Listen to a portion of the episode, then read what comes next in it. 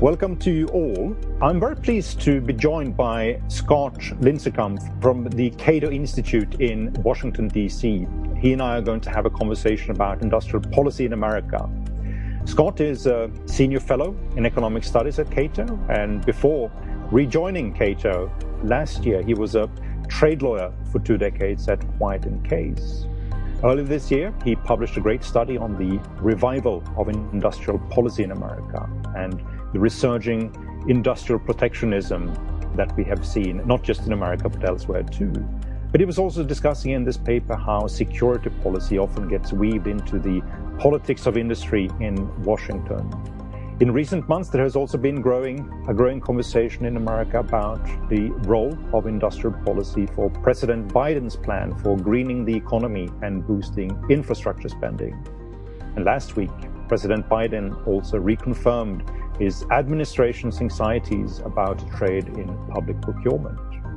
In a speech about the U S jobs plan to the joint session of the U S Congress, the president said, and I quote, "All the investments in the American jobs plan will be guided by one principle, buy American. American tax dollars are going to be used to buy American products made in America that create American jobs, the way it should be," end of quote. So, Scott, there's a lot of talk about here. And first of all, I would like to thank you for joining this conversation. And, and second, I think we need some help to decipher where industrial policy in America is going and what it's all going to be about. So if we start from there, is there a revival of industrial policy underway in the United States? Yeah, I think, I think most definitely there is. And as you noted, I think part of the reason is less economic and far more related to national security and China.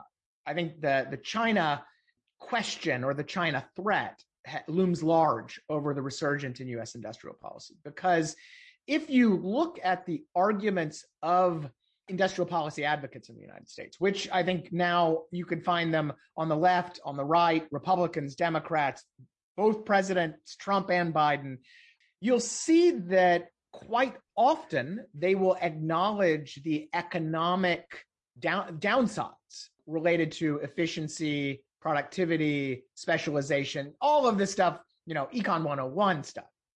And they will acknowledge those, but say that those downsides are nevertheless worth it because it is absolutely necessary for economic security, for national security, for resiliency reasons to that we engage in industrial policy. And again, I think the other big issue is the pandemic, that the simple sight of empty store shelves in the United States, even though they were actually quite temporary, jolted a lot of politicians and voters into thinking, aha, we need to reshore everything, P P E uh, and other medical goods, uh, semiconductors, you know, due to the current chip shortage, and uh, you name it. And that the, the knee-jerk response there is, aha, we need to reshore all of this. And that's, again, where, where industrial policy comes to play. So I, if you look at the bills in Congress, they are that are advocating industrial policy, whether it's semiconductor subsidies or Buy American policies or P P E reshoring, they are bipartisan. This is unfortunately one area of rare bipartisan consensus in the United States right now, that um, there's going to be a resurgence in industrial policy. So if we start to unpack that a little bit and perhaps go into the specifics of industrial policy in the United yeah. States, I think, I mean, many European observers are probably going to say that, or they're probably going to think about, you know, Alexander Hamilton and his report on the manufacturers, if we talk about industrial policy in America. That's basically sort of an infant industry type of argument that has been pretty strong in American economic history. Uh, it's been had its ups and downs, but it's it's an argument that you've seen resurfacing every now and then. Here in Europe, I think many people, when we talk about industrial policy, they think about, you know, developments in Britain, France, and Germany in the nineteen sixties and the nineteen seventies. You know, when industrial policy was a bit more activist, they were supporting firms by giving financial support to them and were hoping that this was going to spur business growth and competitiveness. So it's basically a picking winners type of strategy. Right. So how much do you find that type of industrial policy in America? Is, is this also what you are discussing, or is it something else that is on the agenda in the United States? That's a great question, because um, actually, as I'm writing in a new paper, one of the big problems in the current debate over industrial policy in the United States is that the term has almost lost all meaning, because it it really, it means anything from basic research funding. So, you know, we give a billion dollars to the National Science Foundation or the National Institute of Health, all the way over to steel tariffs or something that is just classic protectionist industrial policy. And the problem, of course, I think, is that there's a pretty clear delineation between what we consider to be traditional industrial policy, which goes more toward the steel tariff sides of things, less toward the basic research side. And yet, those all of these policies are getting grouped together. And so when we could and should be having, I think, a, a good discussion about should the United States be providing more funding for basic research versus should the United States be subsidizing semiconductor fabs. Unfortunately, that all gets grouped together. And as a result, it's kind of a kitchen sink approach to quote unquote industrial policy with a lot of stuff that, I mean, even, you know, I'm a libertarian, of course, even I could accept Uh, a lot of the policies that are being offered. But the problem is, of course, they're being packaged with Buy American rules for green energy. And I mentioned semiconductor subsidies, P P E restrictions, and Buy American rules for P P E, and sorts of things that, that I really, you're not going to, for a lot of reasons, economic security principles, you name it, just simply, you know, can't abide.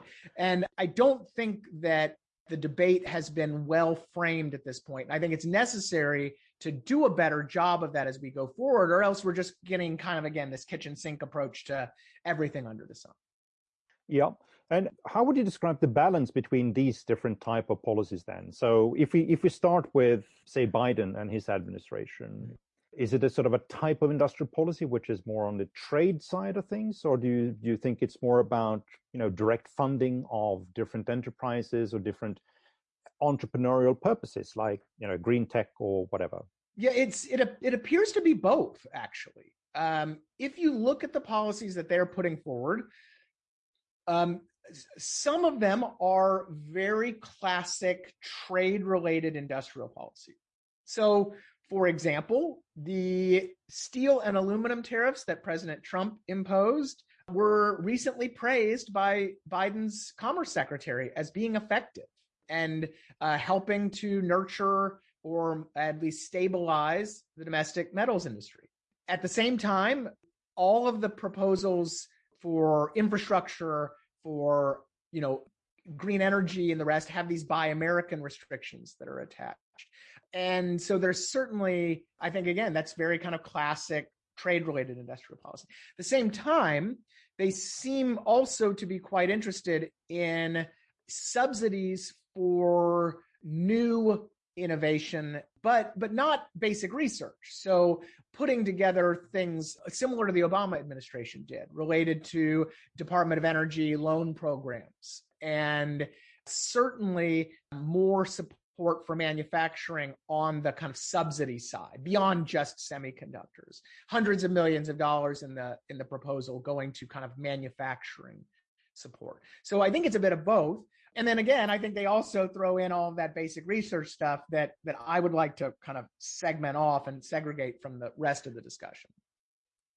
Now, the the talk about Buy American, of course, has raised alarm across the world. Stories coming out of Brussels today suggesting that uh, they are now advancing plans for what they call an international procurement initiative, which of course is something which is going to be there to get reciprocity in yeah. in in procurement. And given developments right now, we mean we know that this reciprocity basically means that we're all going to sort of to take down the degree of openness when it comes to government procurement. Right.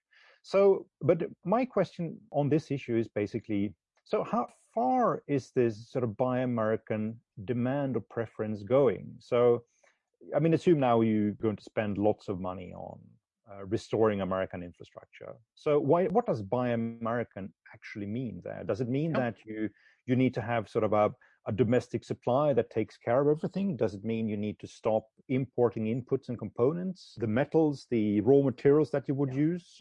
So how far does this obligation to Buy America actually go? Yeah, it, it depends on the product.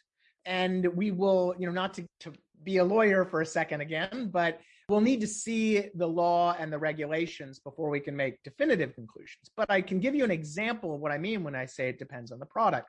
In the two thousand nine stimulus package and subsequent Buy American actions, the U S steel industry, it's always, always the steel industry, successfully inserted a melted and poured standard into the Buy American language, which essentially means that the steel used in these U S projects not only had to be produced in the United States, but actually had to be melted and poured here, which excludes a lot of steelmakers that, say, import semi-finished goods from Brazil or wherever, slab and the rest.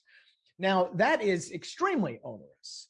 Other, and it caused all sorts of problems in the implementation of the, the two thousand nine stimulus package, because it's very difficult to manage your supply chain in that way. You had a lot of U S companies ending up uh, excluded from being able to participate in the federal procurement and the rest. Now, outside of that, it's a little more lenient. Right now, there are still content requirements, and of course, you can get waivers for if you can't, for example, supply or source a certain product at a certain price uh, domestically, you can get a waiver. But the key is that Biden has already indicated that he wants to tighten those loopholes. And so it could very well be that some of the past leniency on Buy American rules disappear this time around if the Biden administration uh, tightens these loopholes. So it is unfortunately a bit of a wait and see on that. But I, I think I think we can rest assured that the steel industry is going to get what it wants once again. Yeah, that seems like a safe bet. They're all yeah. going to land on their feet, it seems.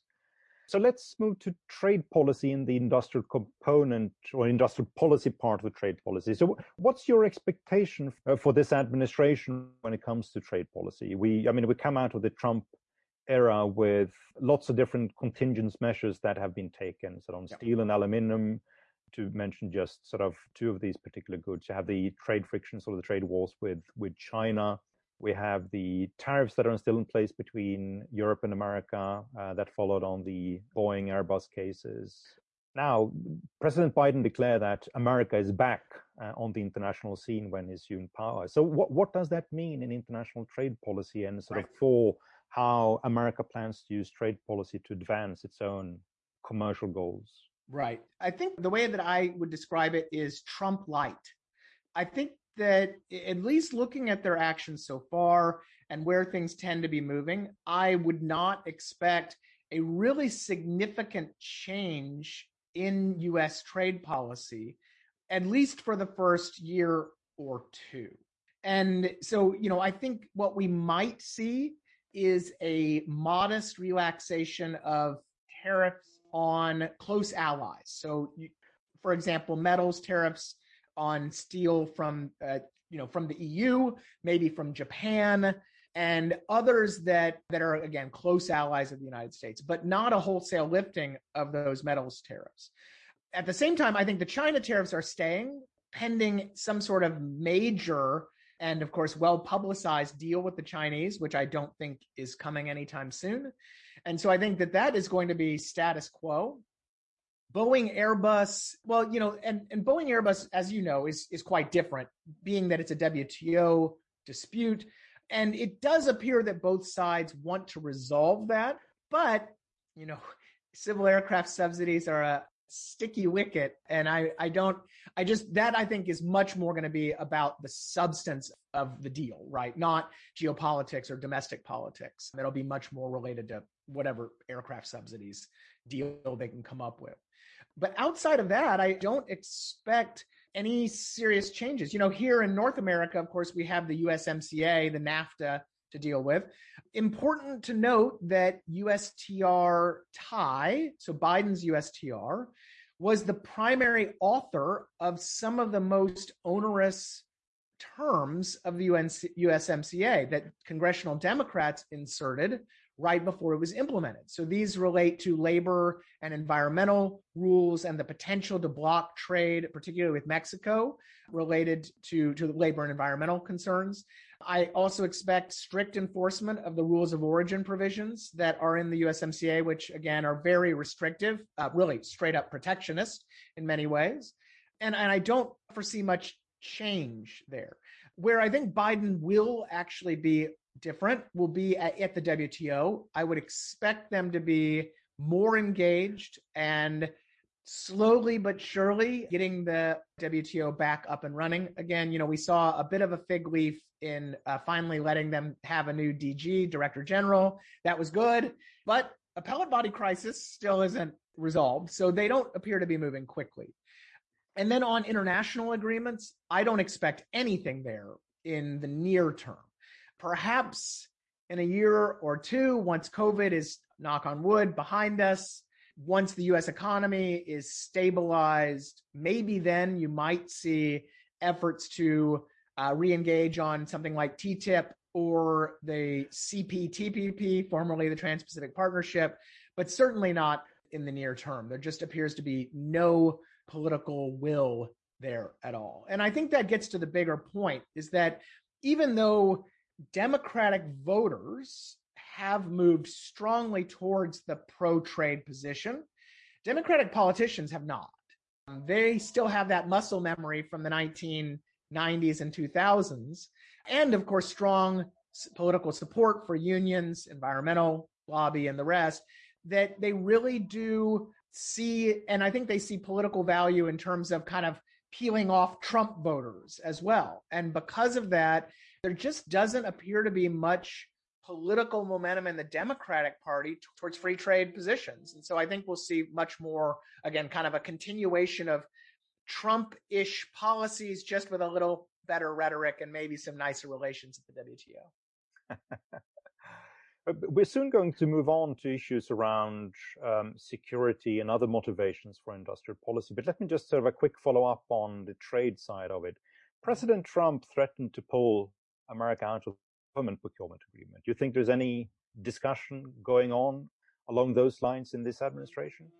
Yeah, I haven't seen any discussions along those lines. I would be, I would be very surprised if the Biden administration simply pulled out, because of the the kind of geopolitical impact that would have, right? This this administration, as you mentioned, really is trying to project this image of being a force for good in the world, a diplomatic ally, all that kind of stuff. And I think withdrawing from the G P A would be a pretty huge strike there. But I I wouldn't be surprised at all to see an attempt to to renegotiate some of the terms and tighten, as you mentioned, some of the some of the rules to, as you noted, achieve reciprocity, whatever, you know, that means really. But, you know, I also think that there is an acknowledgement among the U S business community and in, in Congress that the U S also benefits from G P A membership. U S companies are very much involved in procurement around the world, and that the last time we violated our G P A commitments, there was a price to pay. And so hopefully that will continue to be the case. So let's talk about motivations for industrial policy and also go into issues about security and sort of how that gets weaved into broader commercial policies in America. But I'd like to start with sort of a more of a view perhaps from Europe than from America itself. I mean, industrial policy happens everywhere in the world. And when you're watching developments outside your own territory, you think you are sort of living in a parallel world where the, the discussion that takes place there is totally alien to the discussion that takes place in your own country. So, so the European discussion right now is, you know, to summarize it, very much driven by an anxiety of American commercial superiority. It is sort of the fear that the technological innovation development in America is just steamrolling uh, European businesses. You can sometimes perhaps throw in some developments that takes place in China or other Asian countries as well, but it's predominantly a European anxiety that America is basically going to rule the commercial world in the future. So you have the tech, you have, you know, the GAFA companies, and you also have sort of lots of things going on on energy and green technology. And so, I mean, th so this makes it sort of quite difficult to comprehend for a European. Why on earth are you talking about industrial policy in America? Aren't you already winning? Look, I, I agree with them. You know, as I wrote, the idea that the United States is uh, losing the this global competition is, strikes me as preposterous, but here we are. I actually, since you mentioned that, please send me a few op-eds I can circulate on Twitter to show everybody, you know, how much Europe is worried about U S domination. That would actually be quite useful for me. But more seriously, I think, again, Europe is not the focus of U S industrial policy concerns. It is all China. China and the pandemic. The conventional wisdom in the United States right now, rightly or as I believe wrongly, is that decades of government inaction have caused the United States to slip, particularly in manufacturing, but just in terms of overall investment, R and D, innovation, and the rest, and that decades of Chinese government intervention have caused China to rapidly advance, and that China's trajectory is one that will overtake the United States by, say, twenty thirty. And look, I think that there are there is nuggets of truth in this. There's no doubt that the, the Chinese have been spending a lot of money, that the you know Chinese industrial policy, particularly since Made in China twenty twenty-five came around, has really become far more activist, interventionist, and, and public. You know, Chinese policymakers openly talking about global domination in certain sectors. That that's certain to raise some some concerns. And there have been some Chinese successes in whether it's, you know, five G technology or electric vehicles. Now, again, I think that misses a lot. It, I think it gives far too much credit to the successes and ignores the failures, and it it ignores some potential concerns with China's economic trajectory, whether it's demographics or productivity, crackdown on private business, growth of state-owned enterprises. I could go on, right? But regardless, perception is reality in politics, right? And the perception is that if the, unless the United States subsidizes, protects, and does the rest with industrial policy, we are going to be left behind, and that we will be ceding global economic dominance to uh, authoritarian Chinese government. And so, you know, again, and then uh, that, and then the pandemic, again, as I mentioned, really does hit at simple, basic economic insecurities for the American public, and I think for policymakers as well.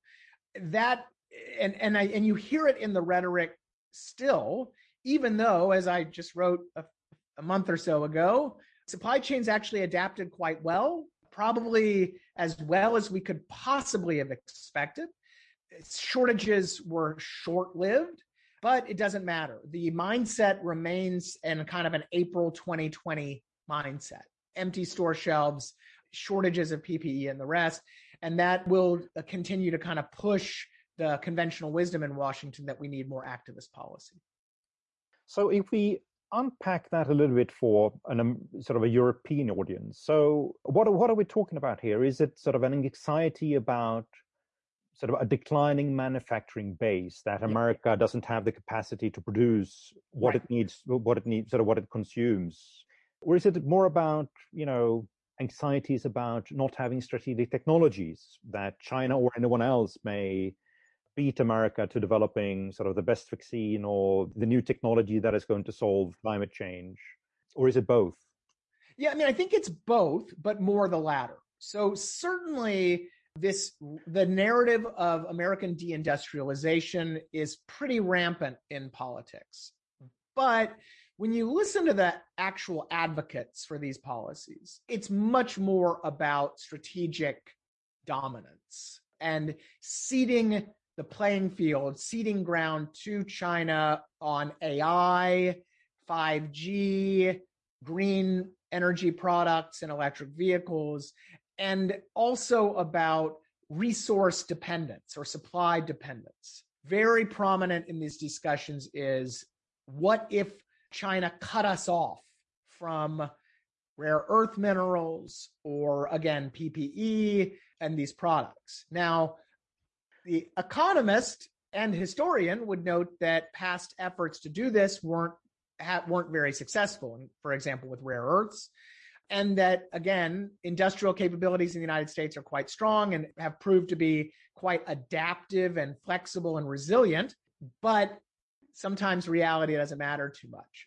And I do think, to concede a bit, is, look, there's no doubt that that China has made great strides in terms of climbing the economic ladder from kind of low, low cost, low margin manufacturers to higher, at, you know, higher tech uh, stuff, and particularly in, in A I, for example. But, you know, that I think that view tends to ignore that we're doing pretty well too, without, you know, becoming China to beat China.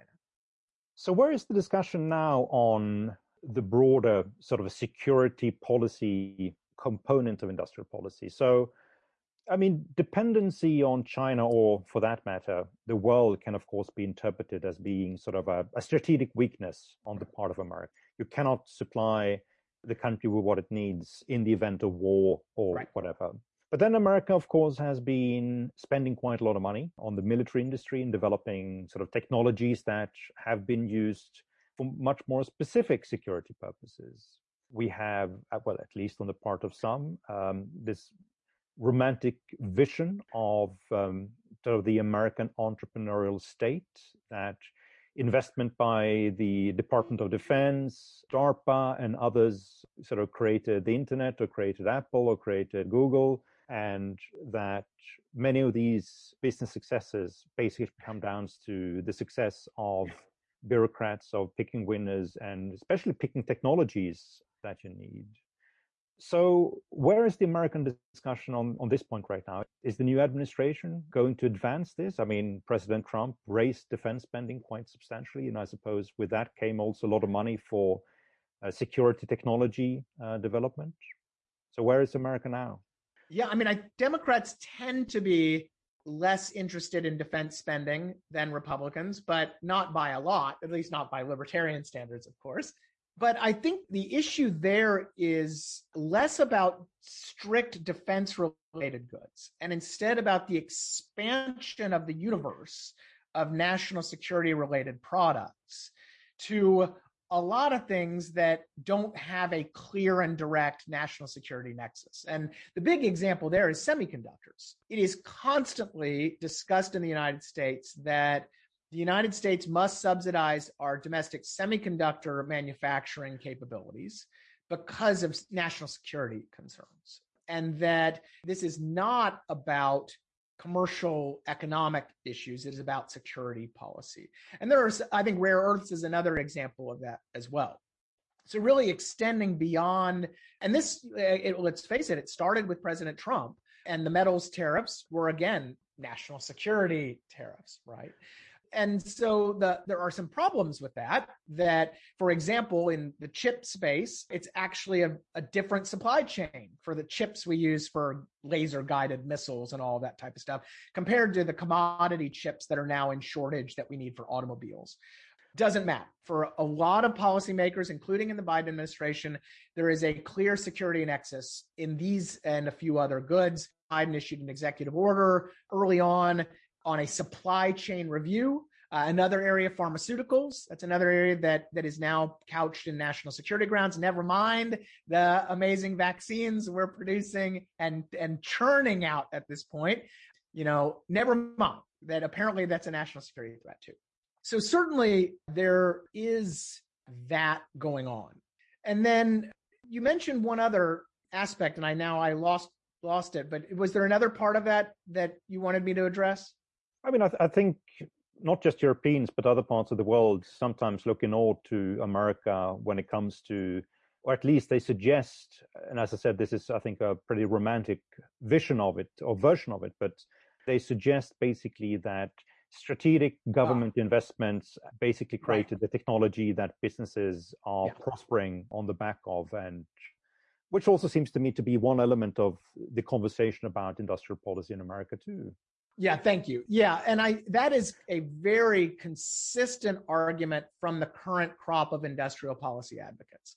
And this goes back to my problem with a lot of the industrial policy debate in the United States. And I don't think it's just in the United States. I think it's happening in Europe and elsewhere as well.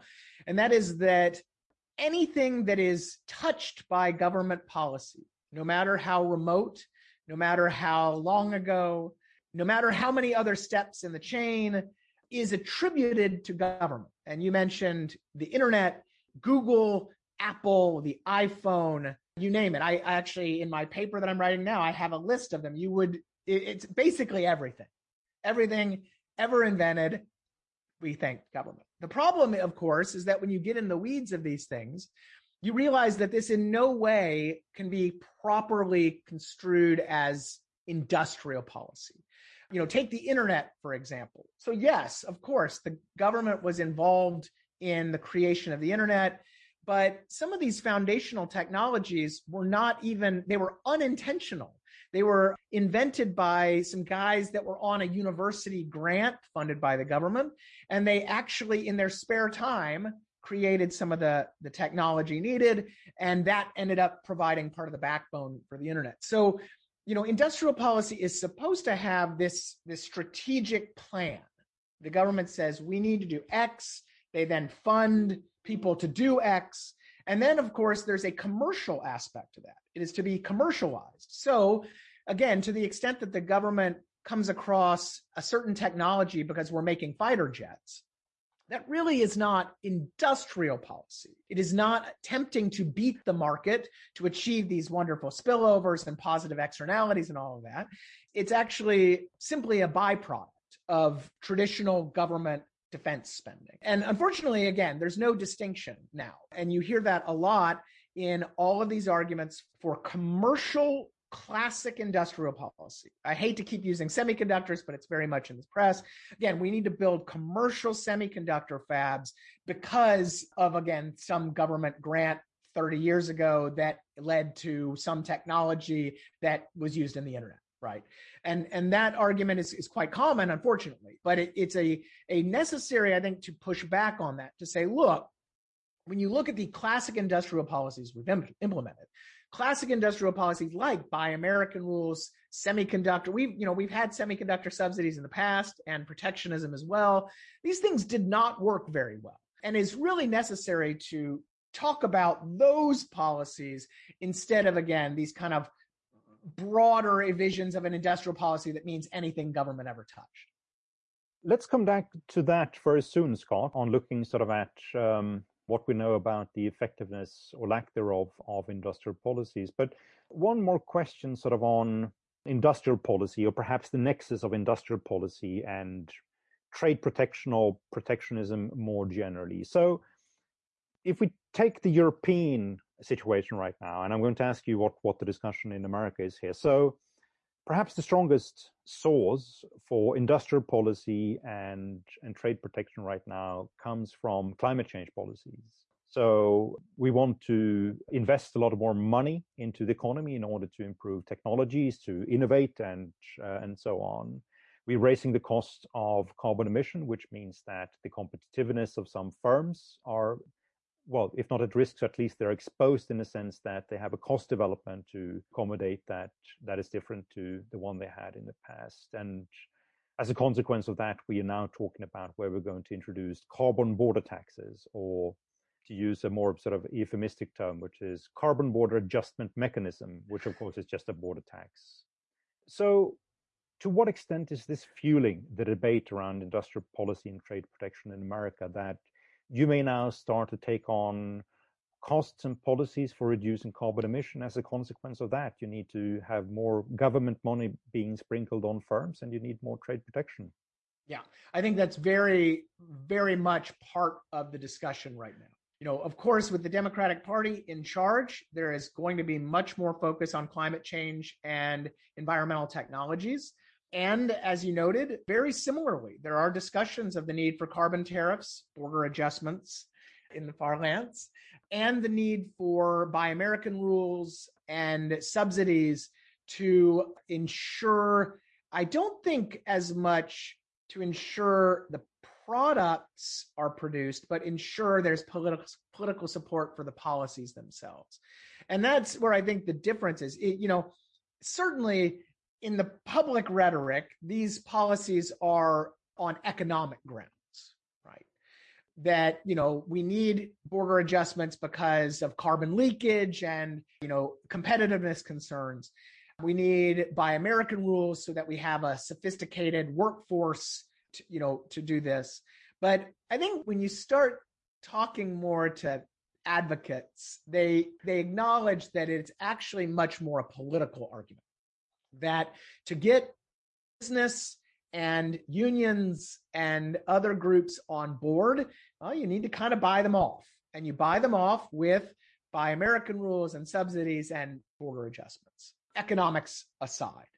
And that's, I do think, going to be a prominent part of this debate, which I, you know, again, I think is unfortunate because we we do have, first of all, there's no discussion of freer trade in environmental goods, which obviously is good in terms of seeing the proliferation of these technologies, right? If you want solar panels, well, you want free trade in solar panels, right? But beyond that, look, we know that the implementation of these policies in the past t- can actually have adverse environmental consequences. For example, we have Buy American rules in place for urban transit, for bus transportation. Well, a study from a few years ago shows that that actually led to not just more expensive buses, but dirtier buses, so less environmentally friendly buses, and fewer bus routes, so discouraging public transportation, encouraging use of automobiles, so actually discouraging these kind of environmental benefits we want. And that there is a potential there that that, that will happen again. But unfortunately, it's not part of the political dialogue. All right. So let's move on to the effects or the effectiveness of industrial policy. I mean, this is something that you cover also in your paper from earlier this year. So let's talk about that that a little bit. So what, what do we know and what don't we know about the effectiveness of, of industrial policy? Yeah, I think we know that traditional, particularly trade-related industrial policy has been a pretty spectacular failure in the past. Surely you can find exceptions, but the general rule is that when the U S government decides to protect sectors via tariffs, quotas, or Buy American rules, or even tries to just simply subsidize a sector to global competitiveness, it tends to go pretty badly. And we have lots of examples of that. You know, digging back into the history books, you can look at what we did with semiconductors. You know, in the nineteen eighties, we decided that D RAMs, uh, dynamic random access memory chips, were the future. We protected that product and uh, entered into an agreement with the Japanese that actually had all sorts of unintended consequences. It ended up, of course, causing D RAM prices to increase. But beyond that, it ended up pushing much of the U S computer industry offshore. It caused all sorts of distortions in Japan, actually boosting the Japanese industry through quota rents. It boosted the South Korean industry, which was outside of the agreement, leading to globally dominant Samsung and, and Hynix as well. And it actually discouraged investment in the United States. Now, the, the kicker is that we picked the wrong product, that U S semiconductor producers were actually moving away from D RAMs at the time. They were moving towards other more sophisticated chips. And so it's really just a classic example of all of the things we warn about industrial policy, you know, knowledge problem issues, pu- public choice issues. There was a lot of cronyism and political, uh, I wouldn't call it corruption, but the reason these things were, were put in place was through a lot of lobbying. And, and all sorts of unintended consequences. We, of course, have other examples with steel tariffs just recently imposed. Those have caused all sorts of problems, harming the manufacturing sector, even harming a lot of steel companies that use imported semi-finished goods. The Jones Act here is a notorious example. one hundred years of shipping restrictions caused the slow but steady degradation of our merchant marine and our shipbuilding industry that now is just wholly uncompetitive. You can go on and on. And so if you look at these industries the, the, the lesson again and again is that trade-related industrial policies in the United States not only impose all these high costs on consumers and on other manufacturers, but actually don't end up producing kind of a lean and mean and innovative industry. And in fact, U S Steel just last week announced that it was uh, pulling an investment to upgrade facilities in Pennsylvania and said it was just going to profit take due to record high steel prices, which is, of course, what the textbooks tell us is going to happen. So outside of that space, you know, there are actually a, a lot of, I think, other examples of how these industrial policies can go wrong. Whether it's a Solyndra, which, of course, is a famous solar producer in the United States that received hundreds of millions of dollars in, in uh, government loan guarantees, and was just an absolute disaster in terms of uh, never producing anything and being all sorts of, you know, political corruption and the rest. But there are lots of other Solyndras out there that we don't know or hear about. Um, and overall efficacy of these programs has, has shown to be a high cost with large budgetary overruns, and then all sorts of unintended consequences that, yeah, might produce one success, but but also a lot of failures as well. And then with all of these kind of knock-on effects that really don't show that it was it was worth doing, unless you just take economics out of it and then say, oh, for security reasons, we need this. And, and that's why I think there is a security focus. I think that industrial policy advocates understand in the United States that relying solely on economics and empirical analysis is not going to win the day. So you have to push to a more subjective view of simply forget efficiency, forget unintended consequences, forget even costs. It is about strategic issues. It's about China and domestic resilience, not economics. But isn't there sort of a perhaps more of a macro version, at least an economic case that has been made for industrial policy right now? What I'm thinking about here is basically you have a, a pretty vibrant debate in America, and you had it for quite some time, suggesting that, you know, the American industrial base have been hollowed out, that yeah. you are confronted with uh, not just China, but other countries that subsidize their production. You have unfair competition between American firms and foreign firms. And as a consequence of that, you do need some degree of industrial policy just to level the playing field with the rest of the world. So, I mean, sort of, is there any truth in, you think, in, in that argument that sort of unfair competition from abroad has sort of led to not perhaps a case for industrial policy, but at least that there is some economics evidence suggesting that in some sectors, in some industries, that America, the American decline has been sharper than it should have been? Right. Yeah. And I, I think surely that there is... There's no doubt that government subsidies can distort markets. Government subsidies abroad can distort markets here and cause uh, acute pain for certain manufacturers. Certainly, Chinese import competition over the last twenty years here in the United States has caused disruption and displacement. And I think there's a political economy argument to, to not simply accepting subsidies as, well, they're good for us, right? Because I think the kind of traditional libertarian free market argument is that subsidies abroad are great, that if China wants to manipulate its currency, it's essentially subsidizing American consumption. We should cheer that. I think that ignores the political economy, that, that this will cause American companies, workers, producers to no longer support the global trading system more broadly and will cause a pushback.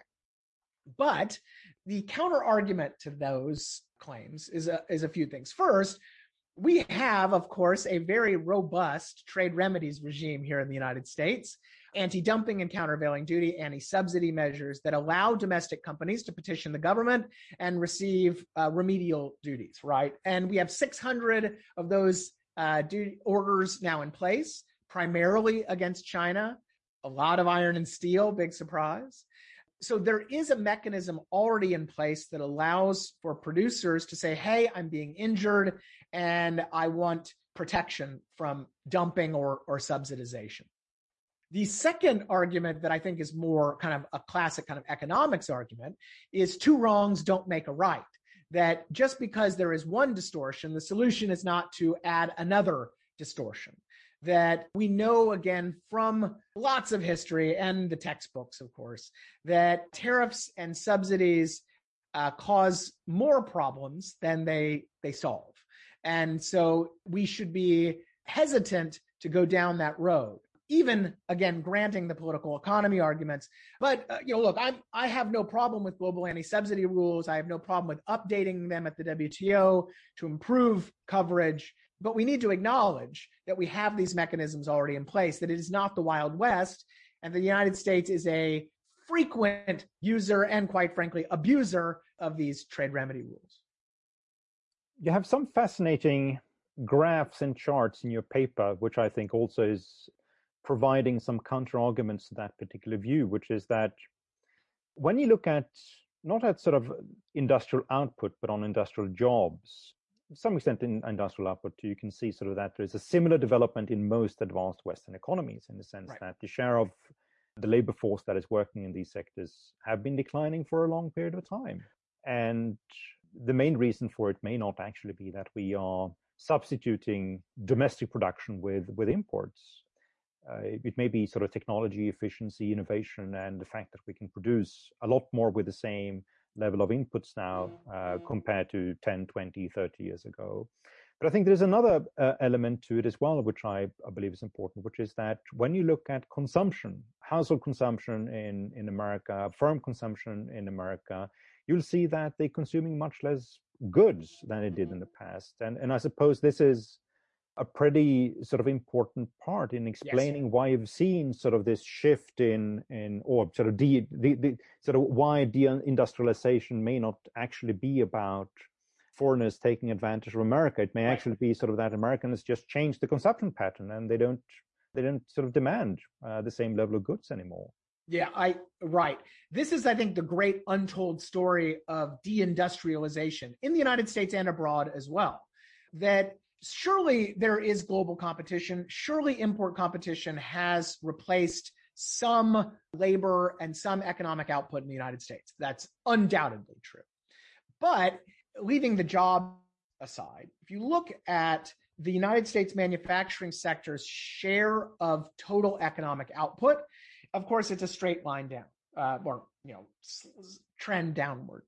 The issue, though, is that that trend is occurring in most industrialized nations, and it very closely tracks our increasing consumption of services. And it's less a story of deindustrialization and much more a story of output continuing to go up slowly but steadily, while Americans simply are getting richer. And as we get richer, uh, and this again occurs all, really all over the world. There was a great study that looked at dozens of countries around the world and showed the same basic trend, that as you get richer, we tend to consume more services as a share of our total budget.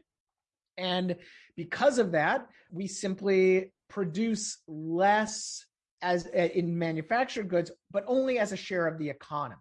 So basically, the pie is getting bigger, where the manufacturing wedge of that pie stays basically roughly the same, a little bit bigger.